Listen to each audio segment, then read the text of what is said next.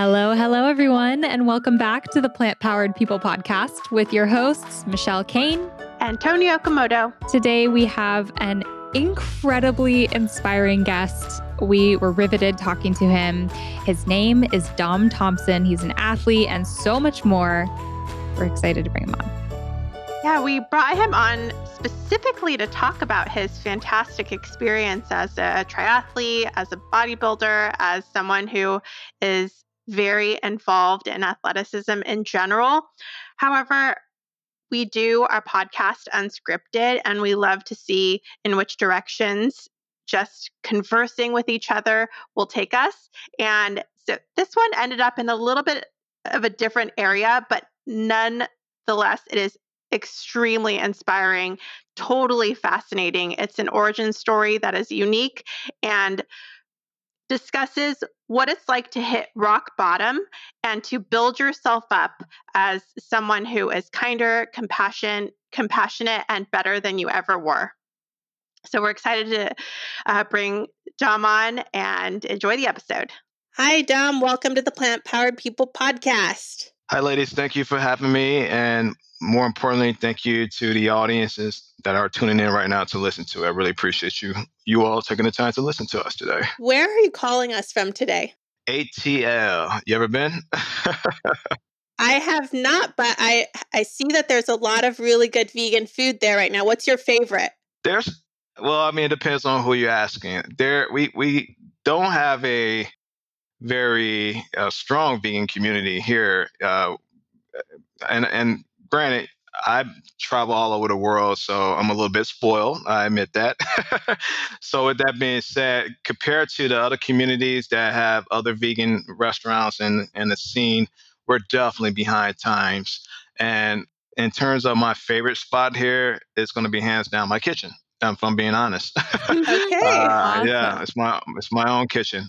But yeah, and and this is also one of the reasons heads up while I'm opening up a vegan restaurant here in Atlanta uh, next year, and we'll get into that later. But I'm really excited about that.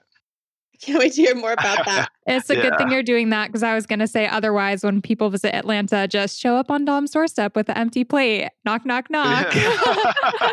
They're not, coming for the best vegan year. food. yeah, yeah. Next year you can show up. Yeah. awesome. That's so great. I actually kind of miss being in. So when I first went vegan, I went vegan in Cleveland, Ohio, which also 13 years ago. And at the time, it was very not a vegan friendly space. And I kind of miss that because you are like at the heart of so much of the new things happening. You know, you can have such an impact in your community because it does what you're creating and what you're sharing doesn't exist there yet. So that's that's really cool. And I'm so glad that you're there as a presence. Yeah, it's a lot of opportunities to truly educate people about plant based eating and also show them different entrees that really fulfills all types of palates and preferences. So I'm really looking forward to introducing uh, this community to a lot of ways you can eat plant based. Because we all know there's probably over 20 different ways you can eat plant based, and some people seem to think that it's only one way. So hopefully we can do some unpacking on this episode and educate people about that. So can you tell us a little bit about the types of food you grew up eating. Did you actually grow up in Atlanta or are you an Atlanta transplant? No, not. I'm a transplant. I grew up, I was uh, born in Chicago and raised in Chicago, heart of the Midwest, steak and potatoes type of community or culture and more. So, yeah, I grew up in Midwest of Chicago. I come from humble beginnings, and we grew up eating a lot of uh, chicken wings and whatever my mom could afford. She was a nurse working two jobs. We stayed in, in a one bedroom apartment. Um, myself, my two older sisters, and my mom. So it was four of us, a single parent home. And so I grew up eating a lot of food that was what many know today as food that they would give historically what we call soul food, but it's just basically scraps and secondhand feedings from uh, slavery days. And some of us still will highlight that as a, a good palate, and that's just not the ideal way to highlight that or advocate that as if that's really good food. Uh, I hate to say soul food, but you know it is part of the black culture that you know, as part of my people's culture, which a lot of us are trying to unpack and educate people with with respect to that. So I grew up eating a lot of that stuff. Can you give us an example for those who don't know uh, what soul food may be? Yeah, soul food can consist of anything from pork chops to macaroni and cheese, collarbones, uh, greens, chitlins, cornbread, all, all, that stuff that'll clog up your arteries. a lot of heavy infused meat products that are just loaded with animal fats and more. That's just truly unhealthy, truly unhealthy for any human being to consume. And for how long did you eat like that? The whole time you were living with your mom, or at some point in your younger years, did you consider the food that you were eating? I was always that kid with some of the kids you see today that go viral questioning where this food came from. So when I was about eight years old, up until that point, I was always a fickle eater. I didn't like eating anything where meat was attached to the bone structure. And I always questioned, like, you know, this is a body part to me. It looked like a body part. So I was a little bit advanced with that. But there was one point where my mom was feeding me chicken wings. And I looked at those wings and looked at her and I looked at my arms and I pushed to her that I didn't want this. I was eight years old at the time. And she was like, why? I was like, well, they look like little bitty arms. And she was kind of puzzled and shocked. she didn't know what to say, kind of threw her off guard. And this is in the 80s, but I pretty much went on a hunger strike. And and my mom was like, Well, you're not going to eat. It's kind of hard to tell a single, very independent, alpha, strong black woman you're not going to eat her food or anything she can provide. But I'm a mom's kid, meaning she raised me to always speak my mind, even to her. So I was like, I'm not going to eat then then we got a problem because we bumped heads. But she eventually compromised and she didn't know what to do at first, but she was like, you know, I got to feed him something. And she learned that I was okay with eating food that was mass, meaning like uh, fish sticks was okay to me, chicken nuggets was okay stuff that was breaded where the meat wasn't attached to the structure of a bone um, because those chicken wings, there's a lot of tendons, as you know, and I would go through those tendons just to get to the little slimy part of the meat. Sounds so but delicious. Even, yeah, it, it, was so disgusting. to some people, it is like you, you ever, and it's so funny because I would have family members or friends I grew up with. They would finish eating a chicken wing like savages. It would just be nothing but the bone left. I would judge them. I would look at them like, you're a savage. That's so interesting that you that you made that connection so early. I feel like we have similar stories in that realm where I also wouldn't eat things that were obviously from an animal and even like with eggs. I don't know if you had the thing with eggs, but at one point I stopped eating hard-boiled eggs because it looked like a what I could imagine would become a chick inside of a yeah. menstrual cycle yeah. item. And and so I wouldn't eat that but I would eat scrambled eggs because my brain was just like so disconnected from that. Yeah same with, with eggs. So I was okay with scrambled eggs. Ironically I was okay with fried eggs up to a point when I was a kid and then I got older I was like no. But I would remove the yolk and I, I, just felt like ugh, or that little white membrane that was hanging onto the yolk. That's how finicky of an eater I was. I would take the spoon, even when I would bake, because I, I, grew up baking a lot. Like, you know, because my mom was always gone. She worked two jobs. So I had to fend for myself. And I had teenage sisters that just didn't, you know how it is. Teenage, they don't care about your younger brother. They too busy chasing boys and doing their own thing. so, so I had to cook a lot for myself. But even when I was bake, I would take, or anything had anything to do with eggs, I would just take a spoon and carve out that little white membrane because I felt like, ugh, it just it just grossed me out. It really did. I mean, I think all people need to hear. I'm going to completely change my approach of food advocacy because now, as that I'm hearing you actually describe animal products, I've never heard eggs described as having a membrane, and it's like now I know exactly what you're saying, and I just have the EBGBs, and I'm sure even people who eat who who eat eggs like that that's nasty to think about. It really is. It really is. So I was a lot like you. The boiled eggs was not my thing. Scrambled eggs is fine. Uh, same thing with any meat products that unfortunately most of those products is processed foods and it's just un, it's not healthy. Uh, even even being removed from that bone structure. So I, I grew up eating a lot of those products, specifically a lot of fish sticks. That was my favorite. I was like a pescatarian slash almost a vegetarian and stuff. So yeah, I ate a lot of carbs too growing up. Well, I have to give a shout out to your mom because as a new mom of one with a partner and working from home and being just like set up in life in a way where I felt super ready to handle it all. It's a lot. And I cannot even imagine, like, trying to just being a working single mom, feeding three kids, especially when at least one of them is bullheaded, as I was too. it is a lot. So, way to go, mama. And um, yeah, it sounds like it's just a great relationship to be able to find that compromise together. Yeah, for sure. Because there are people living under their parents' roofs where they don't have any options and they will have to eat. I travel a lot, and I, as you all may be aware, I do a lot of keynotes, and I'm always getting that in my Q and A from my younger fans and audience. Always saying, "I don't know what to do. My parents won't feed me what I want," and these are like 15 year olds, 13 year olds. Uh, some of the youngest are like 11, telling me these things, and it's it's really sad that they don't have parents that have an open mind because I feel like with evolution, more and more, and this is true, more and more parents are totally open to their kids eating more plant based. But compared to my generation, that was like a no no. That's like, oh, you need your protein. They just think thinking protein came from one source. But there's still those traditional parents out there that are not compromising, sadly. So, so shout out to all the moms and dads that are listening too, as well, that have an open mind. They may not want to go plant based, but they totally are open to allowing their kids to explore that option. Yes. Were you still in the in the house when you became fully vegetarian?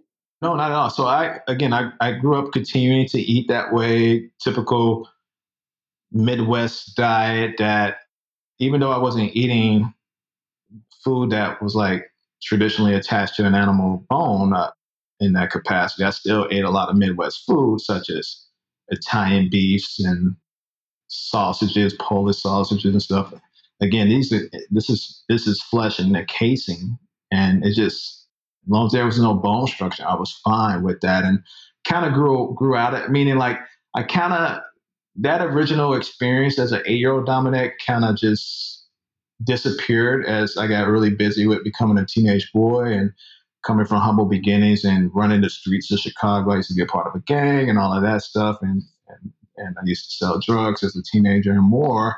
So that was the last thing on my mind was food. Like I wasn't as critical as I was. Uh, it was in the back of my mind to a certain extent, but I didn't really think too much of it because I would eat Chicago deep dish pizza, you know, and I didn't know anything about dairy. I ate a lot of a lot of cheese pizzas and stuff like that. So I would eat all of those different other Chicago staples uh, for sure. And it wasn't until I we can get into this later, but it wasn't until I end up hitting rock bottom and serving time uh, in prison, that's when I had a chance to really make a hard decision to do a hard reset and to finally see through and to remove meat from my product.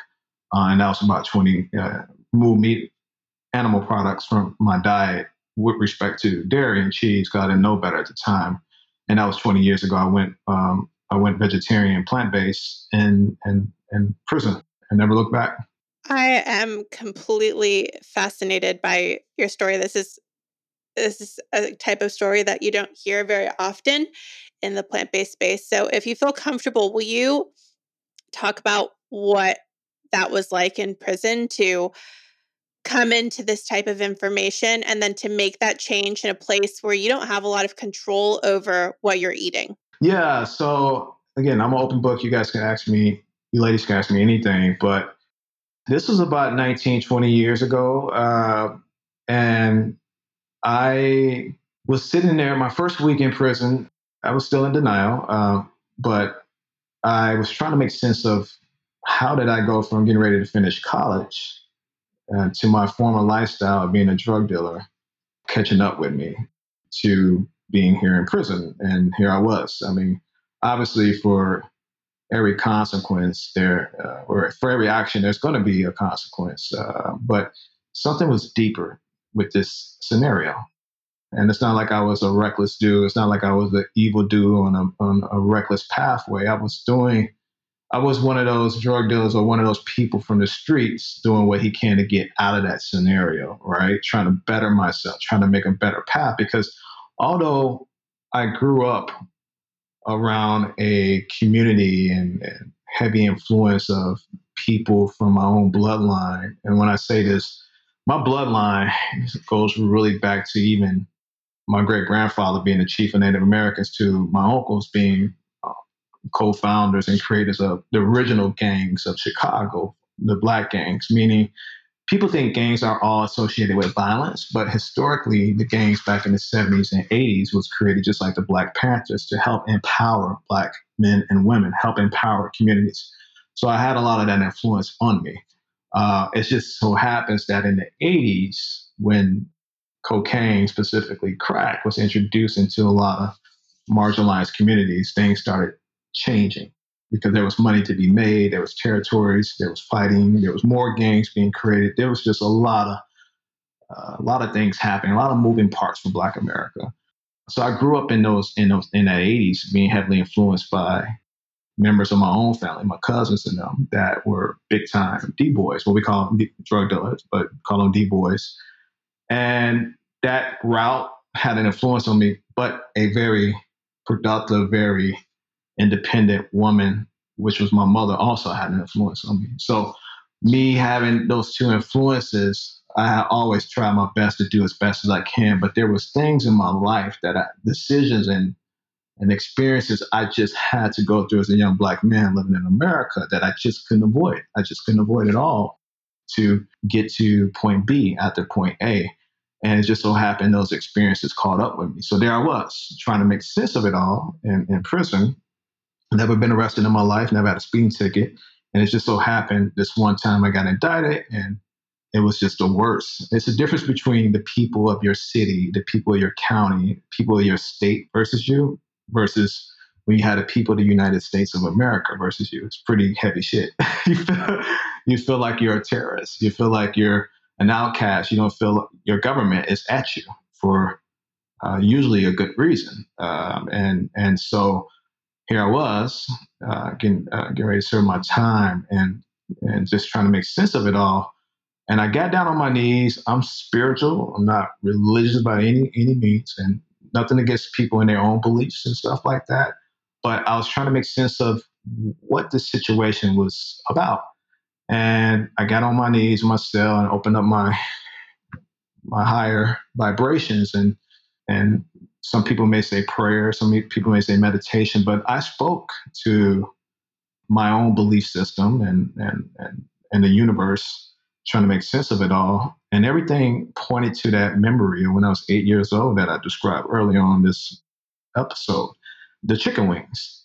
And it was like a light bulb went off, meaning that now I get what karma means because I didn't know what karma meant up until that point. I only heard karma once, and that was from my lawyer that represented me. My lawyer who represented me in my case, it was the first time a male, a black male of his stature, had a heart to heart with me saying that, you know, basically what you're getting ready to experience, because we had an opportunity to go to trial, but like he told me, if we lose, if we lose this case, you're 21, 22, you're not going to be coming home till you're 31, 32. This is the feds.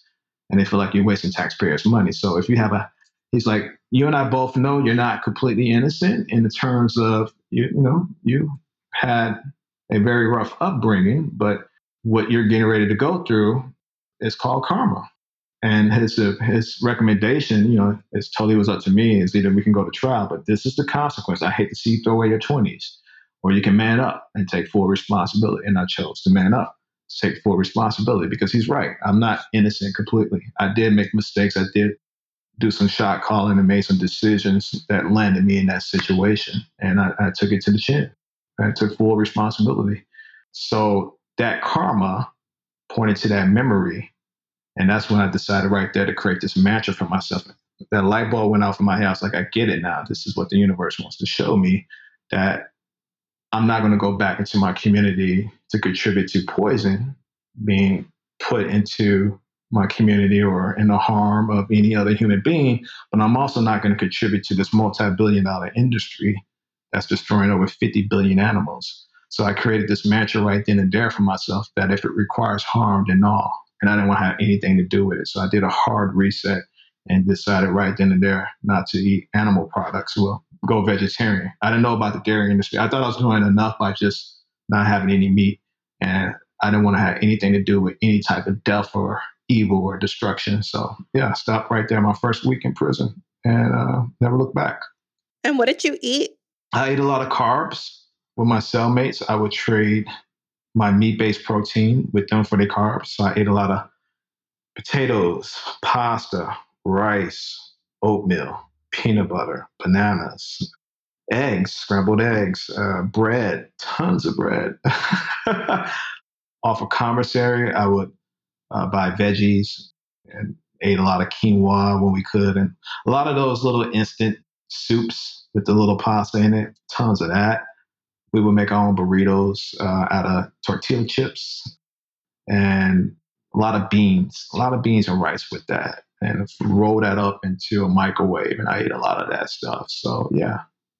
I'm curious what it was like to go into prison a certain way and and have those connections that you did and then to come out of prison as a seemingly whole new person were you able to maintain any of your connections or did you just start fresh completely with just your family when you say connections you mean did i go back into street life and just mm-hmm. disown mm-hmm. yeah so no i pretty much cut off that form of life i didn't want to have anything to do when i came home my attitude was more militant I was almost like militant with my thinking, like Malcolm X was when he came home. And prison can either make you or break you or change you or even trap you and um, or even help you evolve. We didn't have programs in prison to teach inmates new skill sets or nothing like that. So that's why I chose to remove the products from my lifestyle and my energy. I didn't want no negative energy. That's why I chose to work out. I went from being over 250 pounds, I got all the way down to like 185, 187. I lost a lot of weight, uh, and I became one of the strongest guys in prison because there was a population of about 1,200 or so or more, and we would call, we would have what was called liftoffs, and we would lift off against each other. So I was in the top 10, just benching heavyweight, benching over 400 pounds, uh, deadlifting over 500 pounds like it was nothing. Curling, curling like 100 pound dumbbells on each arm, which I still can do to this day, 90s and 100s. But, but that's insane, like compared to, well, it was viewed as being insane. They viewed me as that crazy and that weirdo. Like, this guy's vegetarian. He's like, he's like killing it. But yeah, when I came home, I didn't want to even listen to rap music. I didn't want to listen to nothing that was negative, negative words. I just removed myself from my old connections and my old ties. And I just focus on trying to get back on my feet and do everything the right way. That prison had that much of an impact on me where I didn't never want to go in there again. Every day felt like a Sunday. And I don't know if you ever felt, you ever had those days where you like, this is really dragging on, a long day and you're thinking about that Monday, that's how I felt in prison. Every day felt like a Sunday. Meanwhile, the world is just moving fast paced without you. And I didn't want to be in that anymore. I didn't want to go back to that anymore. So my focus was getting back on my feet, getting a job, and um, continuing to evolve.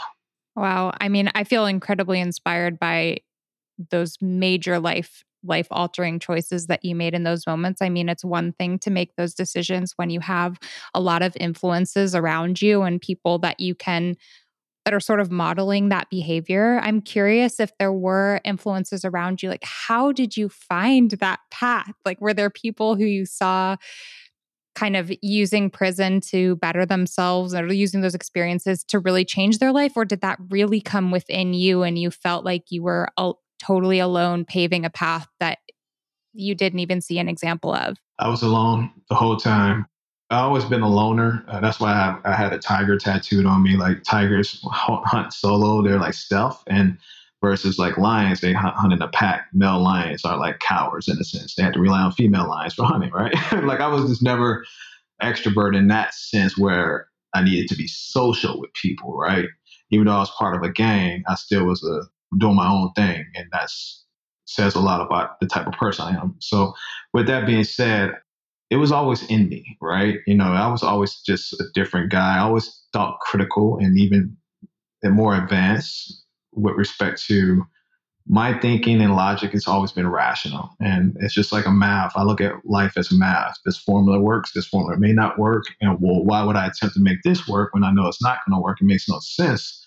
And so it was just really within me. Prison, specifically the feds, is a lot different than state prison, which is what we call a gladiator school. State prisons are a little bit more violent. You, it's gangs versus gangs and stuff like that. The feds, you in there with everybody from white collar crime executives to former judges, former soldiers that went AWOL because they didn't want to fight at war, uh, people that try to rob banks, Native Americans that had a DUI off the reserves, to drug kingpins, you name it, just all types of interesting federal crimes. But it's usually, usually most inmates are either at the top tier of that crime or they it was a high level crime where they was a leader in a sense. You know what I mean? Or a different type of criminal than your typical petty criminal. You're not in there with rapists. You're not in there with violent people. So it's just an interesting makeup. But at the end of the day, these are still men, the typical what people call today the bros, meaning they were very traditional in the sense of masculinity, not thinking more critical of why they landed in there or really interested in rehabbing and stuff like that, or interested in maybe taking a hard look at themselves and really truly learning their own emotions and own feelings. And that's what I spent time doing, not only rebuilding my body, but also rebuilding my my, my brain, my, my thoughts, and the way I view the world. I truly learned myself in there. Everybody think they know themselves out here, but it's very hard for you to learn yourself because you're so distracted by family, friends, devices. And when you have that removed, when it's just you and you only, you have no form of communication from the outside, you become a different person. You really you become more spiritual, become more grounded, and you really find your way. I think it's so interesting that you made that connection on your own to what you put in your body and how it can make you feel. Because I know that for me growing up, that was not part of my upbringing. Food was for taste, and that was pretty much it. And it wasn't until someone verbally told me, hey, you're going to feel not so great if you keep eating the way you eat is when I started to make changes. But you did that on your own. Can you talk a little bit about any resources that you had besides your own mind in prison? Were there any books to read? Yeah. Were there people to talk to? I know you said it was a pretty lonely journey, but I, I'm so curious how you fed your soul and your mind with these new ideas? That first week when I was on my knees and really trying to make sense of it all, everything pointed to that eight year old when I was a, an eight year old with the chicken wings, looking at him as arms. I promise you, this came out of nowhere. That memory instantly inserted in my brain when I was trying to figure out why am I here? And I admit, I kind of felt like I was better than those inmates at that time. I don't feel that way now, but at that time, I just felt like I could be doing better things with my time. Because you got to understand, when when I got indicted, I was in my entry level position in healthcare, right?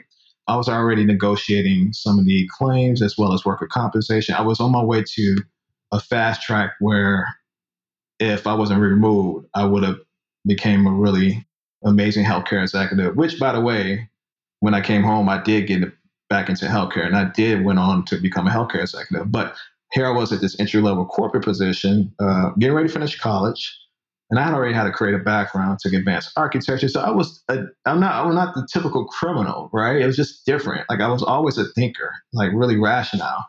But sitting there, that memory, it just came out of nowhere, inserted in my head. But one of the motivating factors for me to really make that promise to myself, just to basically not do harm on to anything was the fact that they gave me basically a 10 year sentence five years of hard and five years of house arrest.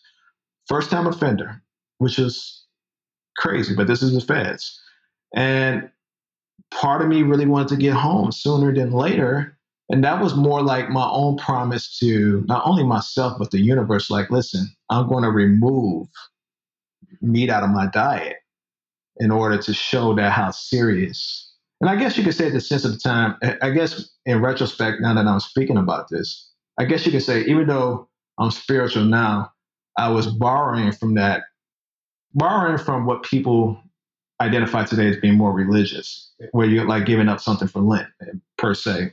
So I was trying to make that promise to myself in the universe, like to show how serious I am about trying to get home through a new law that may can be introduced to reduce my time, or this program called the drug program that I wanted to be eligible for, but they kept saying no. And I promise you, when I denounced meat from my diet and when I decided to do this hard reset, one week after that experience on my knees, my counselor called me in and was like, okay, Thompson, you're going to do about a year, year and a half here, here in Minnesota.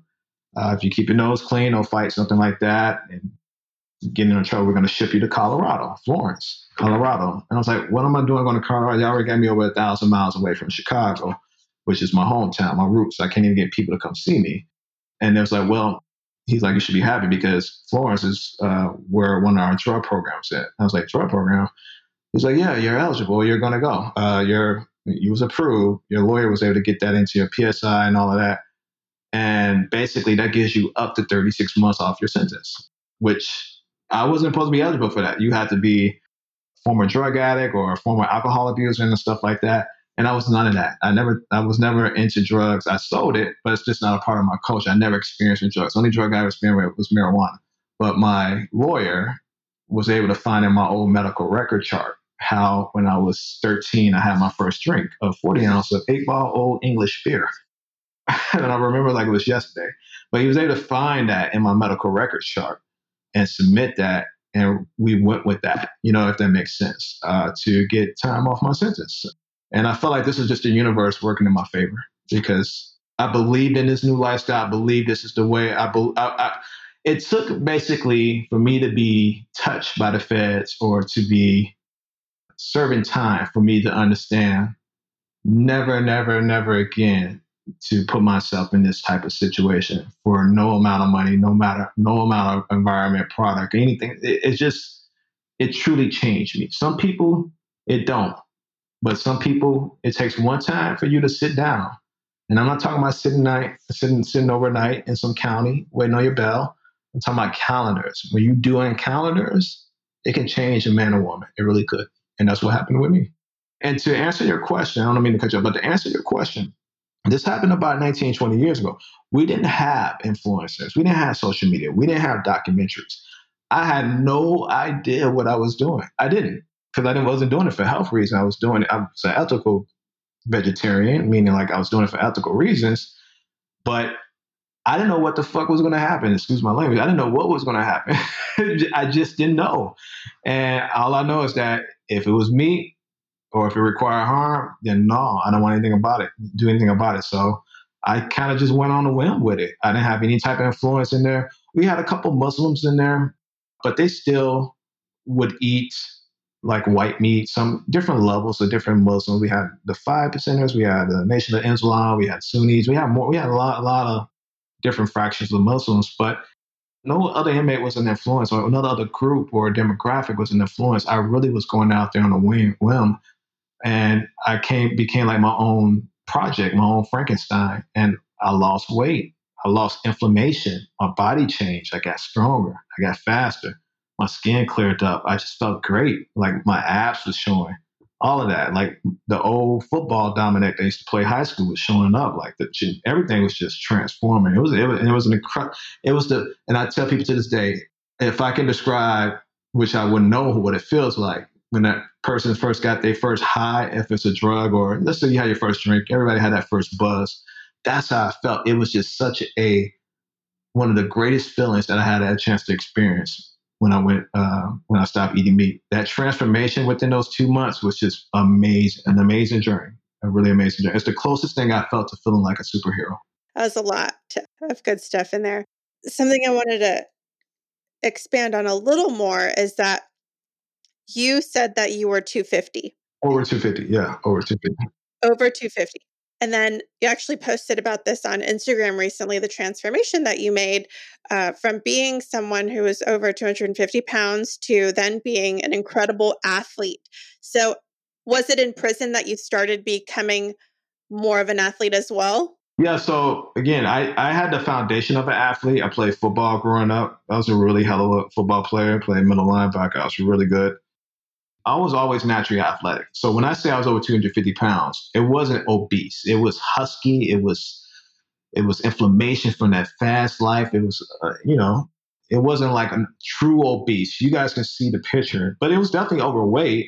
But it losing that weight, I just went back to the foundation, the core of what, how amazing, how energetic I, I felt like a high school teenager again. I felt all young again. I did. I, I, I felt good. It, I didn't feel like lifting weights was a chore. I mean, I had that foundation. I had that knowledge there. I picked up my first dumbbell when I was like, uh, I think I was in fifth grade. Yeah, fifth grade. Picked up my first dumbbell.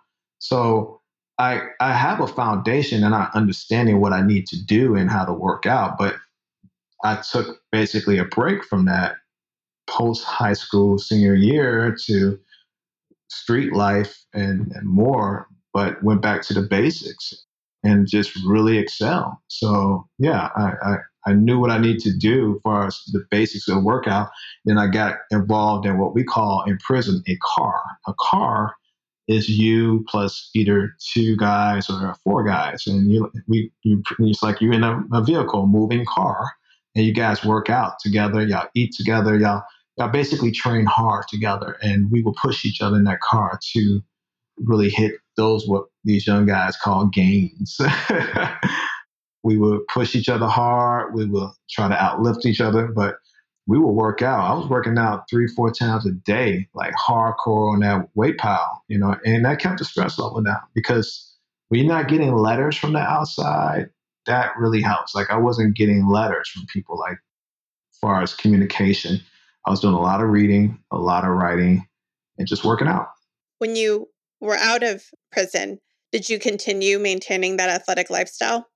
Yes and no. Uh, so keep in mind, when I came home, I was on house arrest. So I couldn't go to the gym. I could only go to work. I had a curfew from 6 to um, 6 p.m. to 6 or 7 p.m. to like 6 a.m. I was required to be in the house where they would call my house landline all types of hours unexpectedly. Uh, I would have to speak back into synthesis that was given to me to make sure voice recognition was uh, a green light and approved that they had on uh, on on file.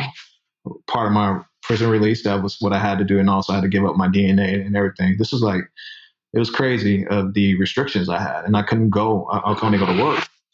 And so a lot of the working out that I did while I was on house arrest was basically what people did on COVID during COVID, which is it, it was kind of funny seeing people panicking and getting upset about not being able to work out and feeling like they're in prison. And I'm like, that's not real prison. that's the, that's that's you guys are very yeah. privileged. But I went back to the basics. I just did a lot of push-ups and more. Like I, I, I worked out at home, so I so I wasn't able to really go hard, but it was enough for me just to pretty much maintain. But I, I never let myself go. You know what I mean? Like I never let myself go completely, if that makes sense.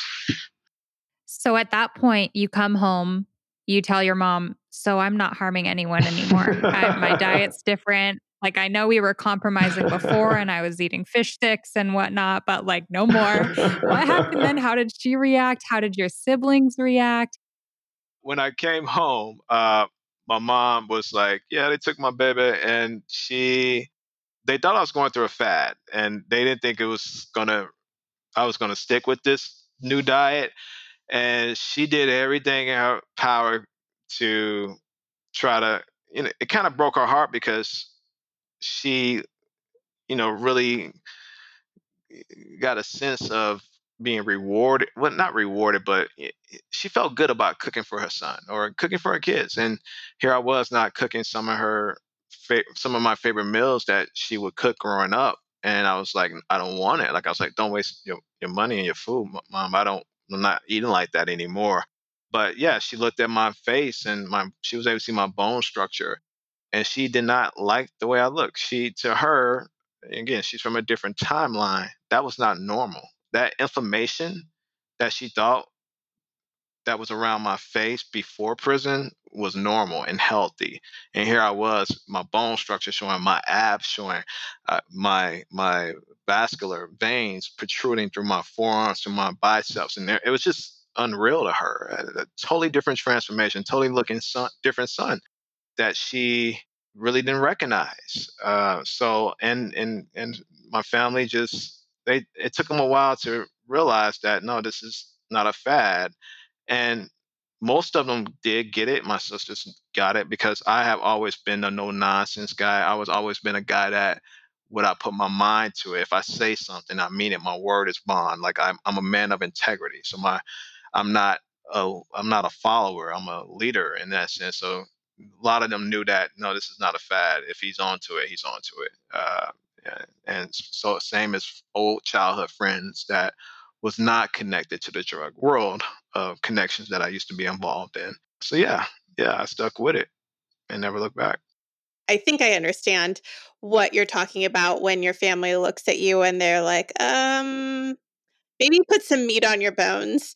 Because in my culture, being as small as I am is constantly commented on where you're you're you're like your mom is trying to feed you, your cousins telling you you definitely need to be eating more.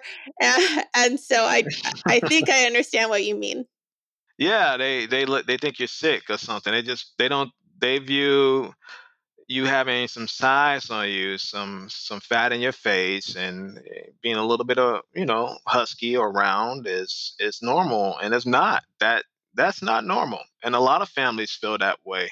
So yeah, she and others it took them a while to understand and what I was doing.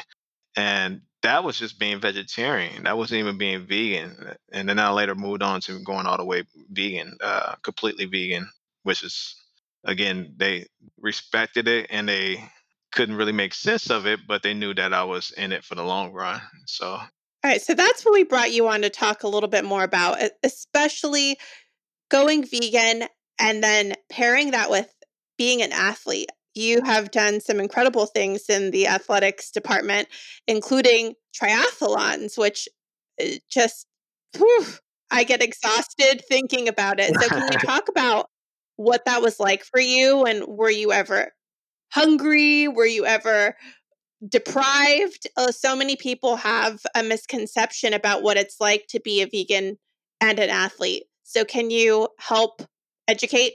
So, I've been vegetarian like up until that point for 10 years and finally got on my feet, finally got off of house arrest, finally moving on with life. Uh, ending my 20s off on a strong note, early 30s, starting my early 30s. Got, uh, and, and I was just really climbing in corporate America as a healthcare executive.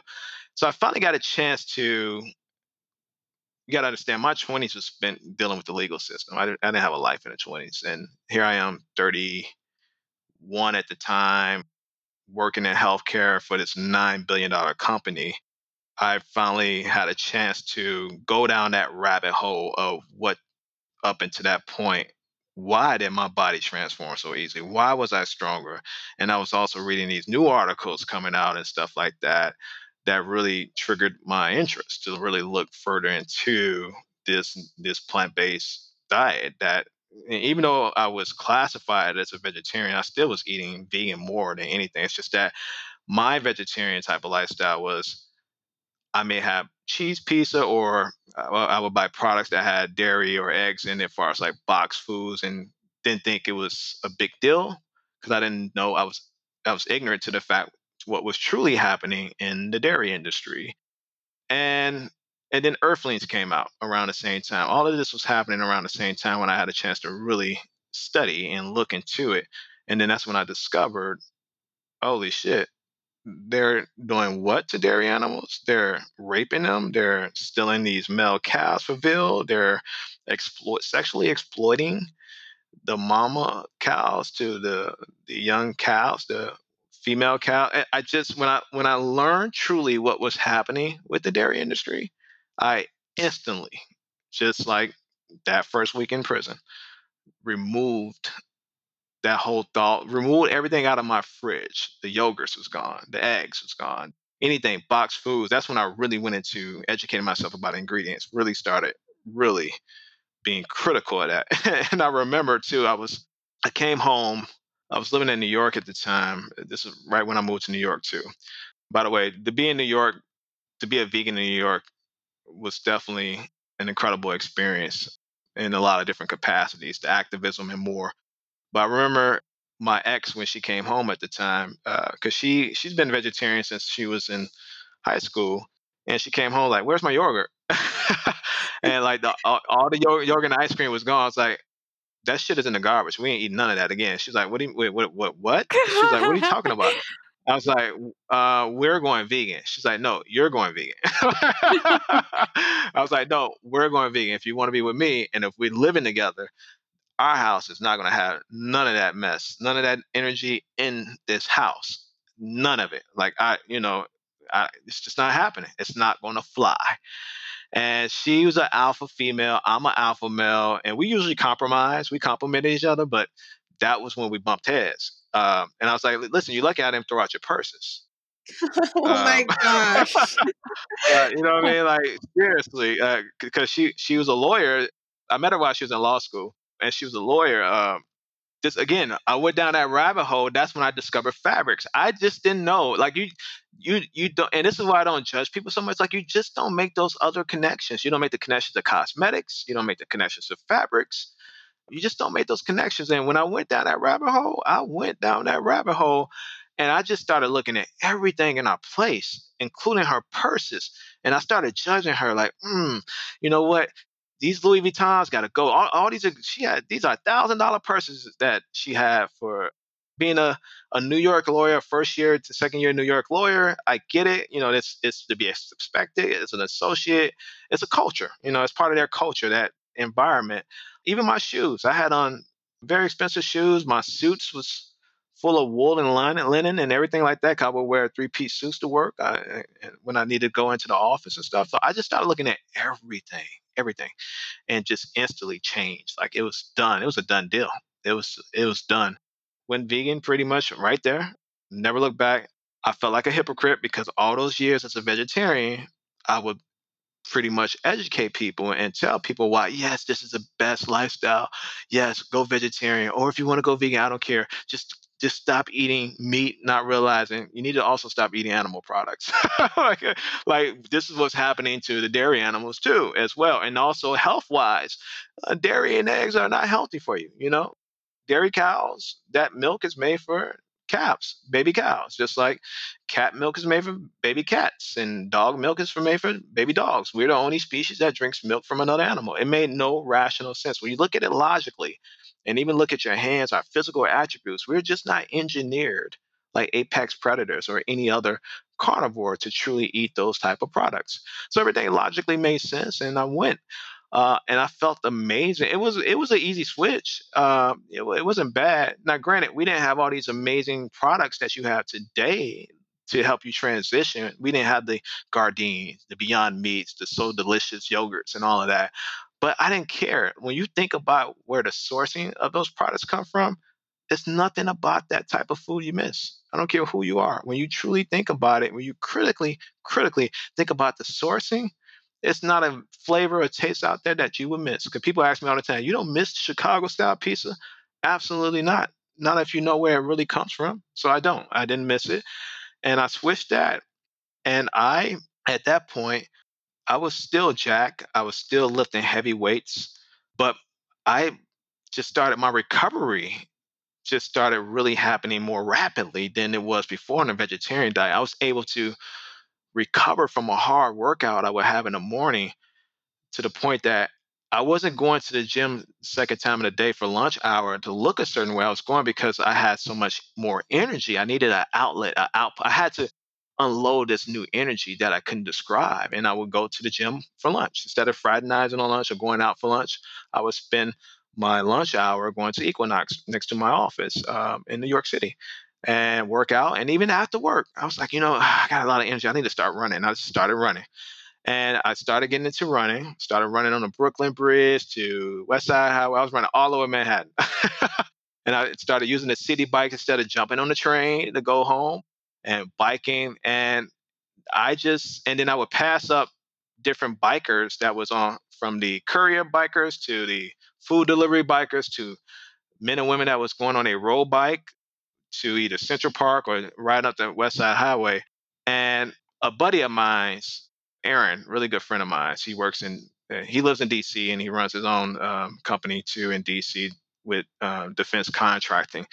He reached out to me and he was like, yeah, man, I see you, you know, you're in New York now, you're close to me. What do you think about doing a triathlon with me? And I was like, oh, that's nothing. I was like, because I, I, I was in what at that time I was in the best shape of my life, best shape of my life. I was feeling good, jack, feeling great, right? And I was like, let's do it. It was like competitive, and I was like, because it always been on my mind to do an Ironman. Like I used to see it on NBC as a kid. I was like, you know, one day I'm gonna do that, uh, but I, it just never, I never got around to it. And he's like, well, let's do a Spartan run. Let's just get you into endurance. Like he kept warning me. He's like, let's just do some let's do some pre races. Like we'll do a Spartan race, do a Tough Mudder, but you, until you get your bike, because I didn't have a bike.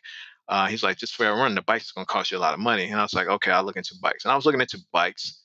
Oh my God, those bikes, they was out of my budget. They was pretty much out of my budget. Like it was that those bikes was running anywhere between four thousand dollars all the way up to twelve thousand dollars. Yeah, for a road bike. So in the meantime, you know, I started putting my money to the side because if you know anything about New York, New York is very expensive. We was already paying at that time. At, at, at my, my first place in New York was like thirty seven hundred dollars for rent. But I put my money to the side because I was really, really wanted wanted to give me a, a legitimate road bike, not some off the market or cheap bike. And I did. I eventually got my bike uh, that cost me six grand when it was all said and done with the wheels but it was the best investment. To this day, that bike is still I still ride that bike. It's a carbon. It's made of carbon. Weighs 15 pounds. I've been on over 50 races in it. It really is a high performance piece of engineering that I I really love. But I decided to do the triathlon, and my first one was an Ironman 70.3. and I thought I was in shape, and I was in gym rat shape. I wasn't in endurance shape. Two different types of athletes. Um, and this is what the problem is for a lot of athletes today, even today. You think because someone looks aesthetically appealing, uh, their cardiovascular is in shape, or you think that they are able to perform at all types of levels athletically, and that's just not true. You can't take a basketball player or a football player and expect them to excel in marathon running or vice versa. Marathon running to excel in fast twitch or strength training. It really takes time and energy to focus on that discipline so you can thrive. So my first Ironman was one of the worst experiences of my life, uh, but I did complete it.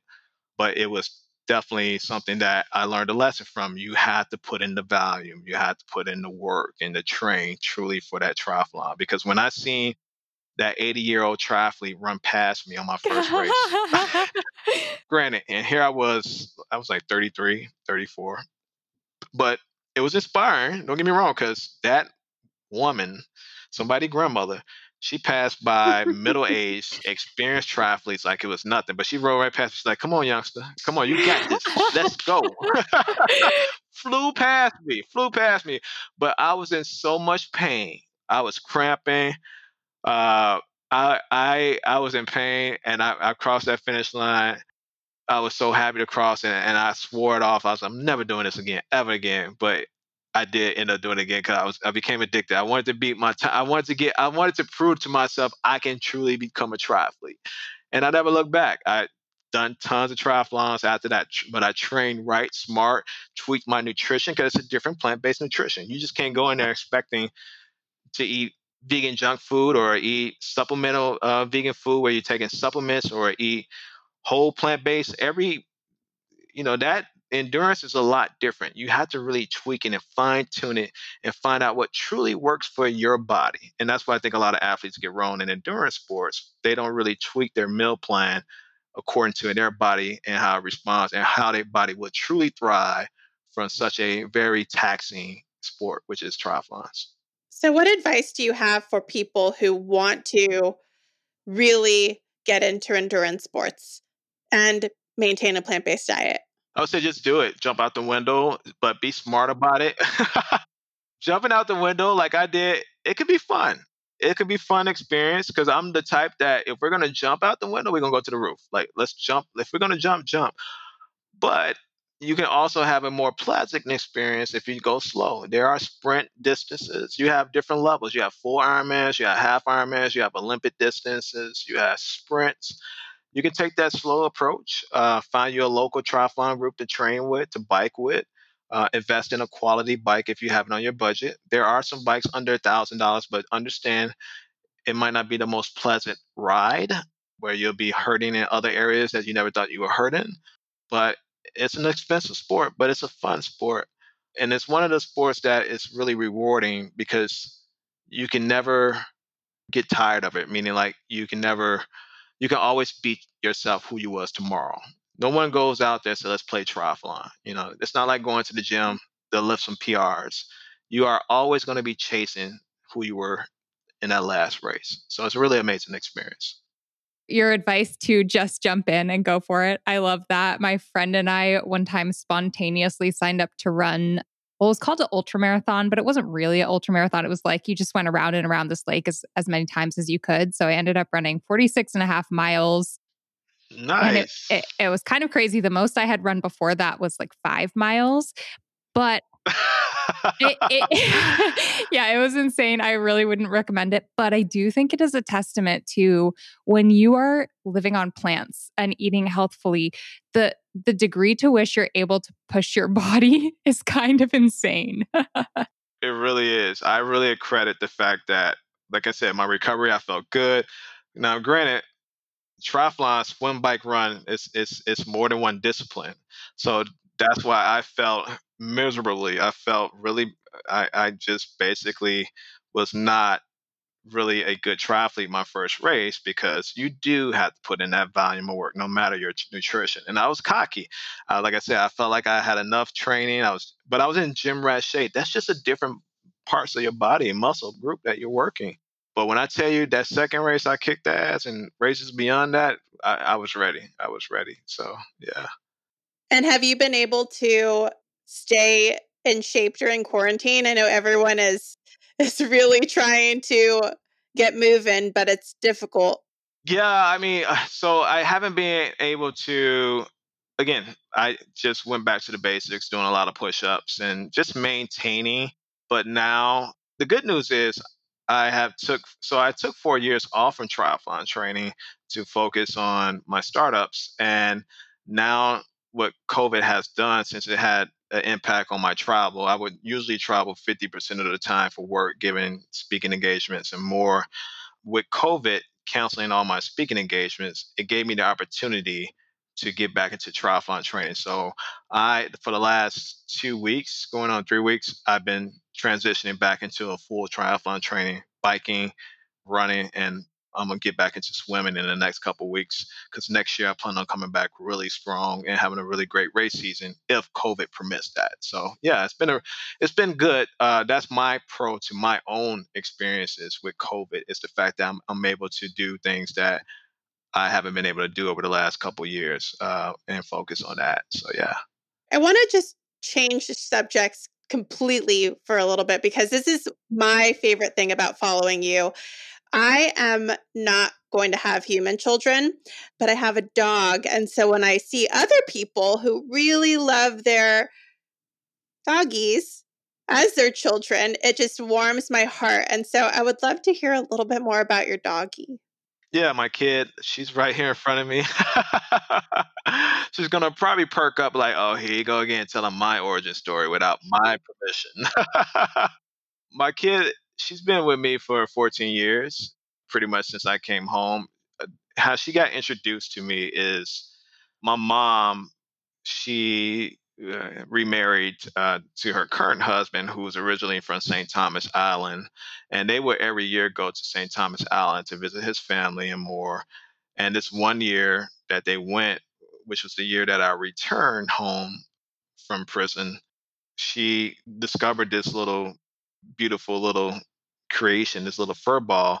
So what people don't understand about different islands, it's a, a lot of dogs are not fixed, and they have a lot of offsprings and and and and, and more. So anyway, this little fur monster, my mom pretty much rescued from St. Thomas, brought her back, and um, and my mom's not an animal lover by any means in that sense. I mean, she's an animal. She loves animals. Don't get me wrong, but she wasn't.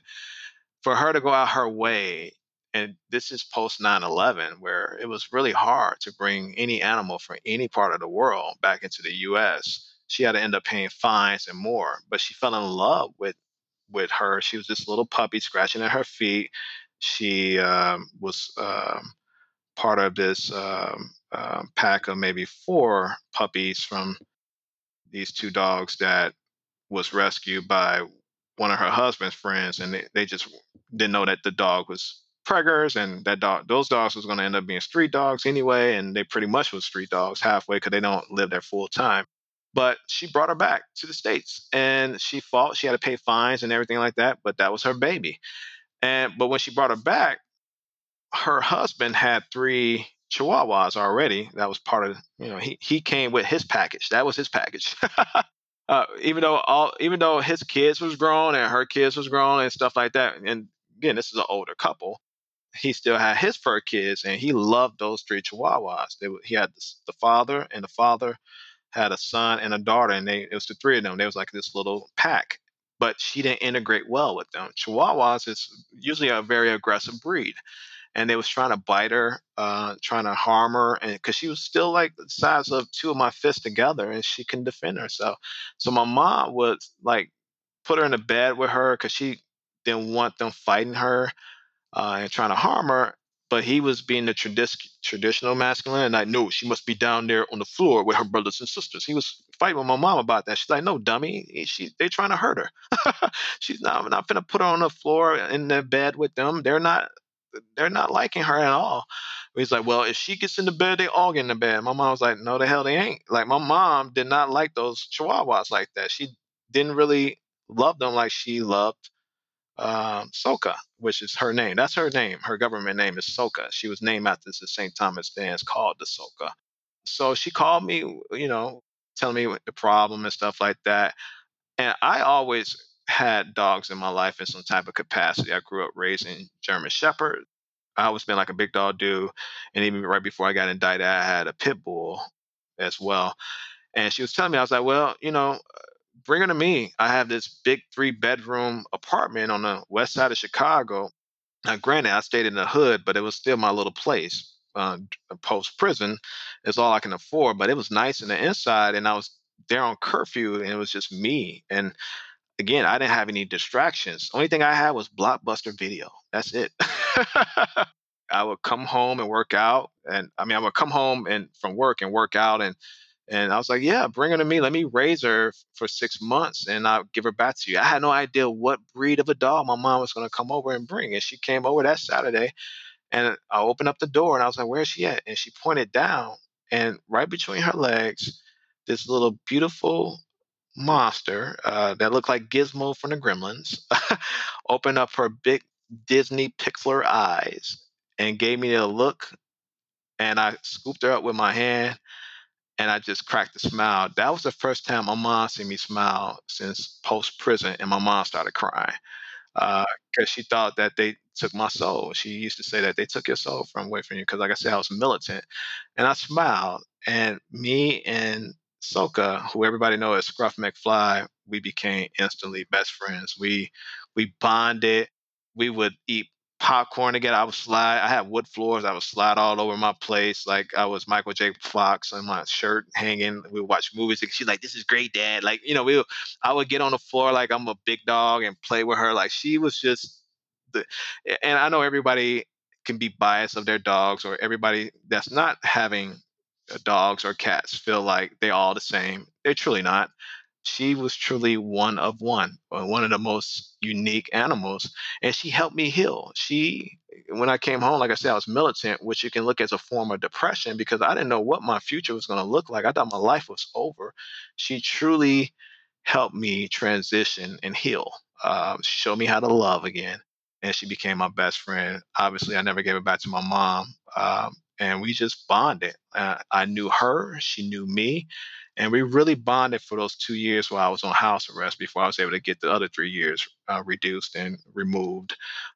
But yeah, I would come home. She was basically my partner in crime, my roommate, my everything, and the love of my life. And we've been together for 14 years. That wow. is such a sweet story. I love, I love that. that. All right. Well, thank you so much for sharing so much of your life. I feel like I know you a lot better now, and I'm grateful for that.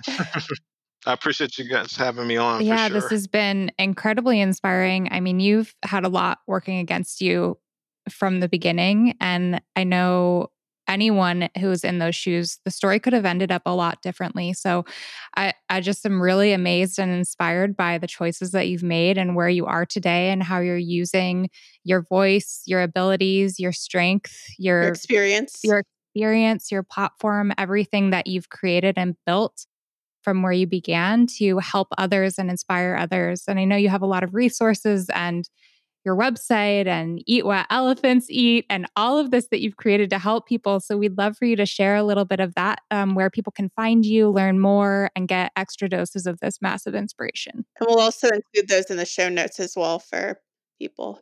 And I appreciate that you guys allowing uh, on your platform for that. And yeah, so if people want to find me, I'm just easy to find. You can type in Dominique Thompson on Instagram or anywhere on the Google search, and I come up everywhere. But my Instagram handle is Domz Thompson, D O M Z T H O M P S O N. Uh, and if you want to eat plant based and really be a part of an amazing experience of eating plant based and support our mission and our cause, uh, follow Eat What Elephants Eat. It's a really amazing company, and I'm really proud of what we're doing over there. Uh, one of the uh, most amazing food food and nutrition companies out there. So yeah, thank you.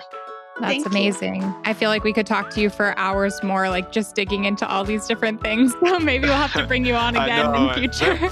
yeah, we'll do a part two for sure. We'll we'll do a part two. So I'm awesome. all about it. I'm, I'm, totally maybe maybe part two can be done in person. Oh, so, that yeah. I, would so love nice. that at your new restaurant. Yes. Oh yeah. my gosh. Yeah, yes. for sure. Yeah. I love it. Yeah permitted COVID yes. allows it. So, yeah. as soon as we're all allowed to reconnect with human beings, we're coming to your restaurant for part two. I appreciate that. Yeah.